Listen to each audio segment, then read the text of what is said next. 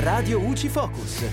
Ciao amici di Radio UCI, sono Giulia e in questo Focus Previdenza ci occupiamo dei numerosi requisiti per l'assegno di inclusione e in particolare dei requisiti economici e reddituali. Per avere diritto all'ADI, il nucleo familiare del richiedente, sia al momento della domanda sia per tutta la durata del beneficio, deve rientrare anche in numerosi requisiti reddituali e patrimoniali. Per prima cosa bisogna avere un ISEE in corso di validità inferiore a 9.360 euro. In assenza dell'ISEE 2024 per le domande presentate fino a febbraio 2024, IMSS verificherà i requisiti sulla base dell'ISEE 2023. In questo modo il richiedente non solo avrà il tempo di aggiornare il proprio ISEE, ma potrà anche iniziare a beneficiare delle prime due mensilità. Ma attenzione, perché se non si aggiorna l'ISEE entro febbraio, allora non si avrà diritto a ricevere la mensilità di marzo. C'è anche un'altra importante novità, e cioè che nell'ISEE 2024 non sarà più preso in considerazione l'eventuale importo di RDC ricevuto due anni fa, né di altre misure di contrasto alla povertà.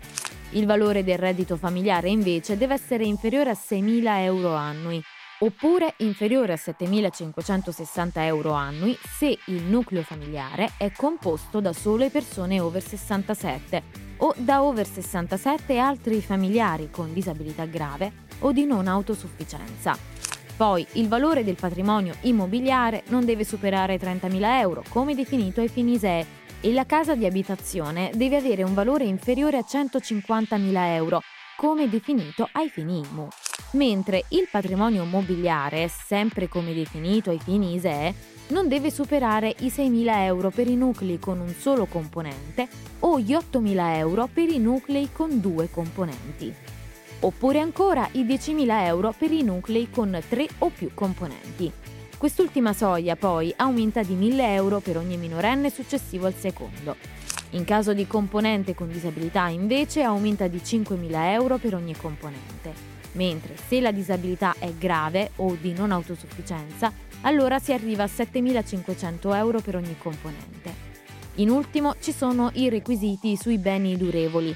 Per richiedere l'assegno di inclusione, nessun componente del nucleo familiare deve essere intestatario o avere piena disponibilità di autoveicoli di cilindrata superiore a 1600 cc oppure di motoveicoli superiori a 250 cc, con prima immatricolazione risalente a 36 mesi prima la presentazione della domanda di ADI.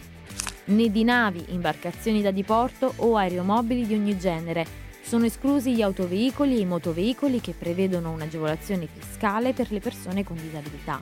Infine, oltre tutti questi requisiti economici, bisognerà essere in possesso anche dei requisiti soggettivi e di residenza stabiliti dalla legge. E per ora è tutto, al prossimo Focus. Radio UCI Focus.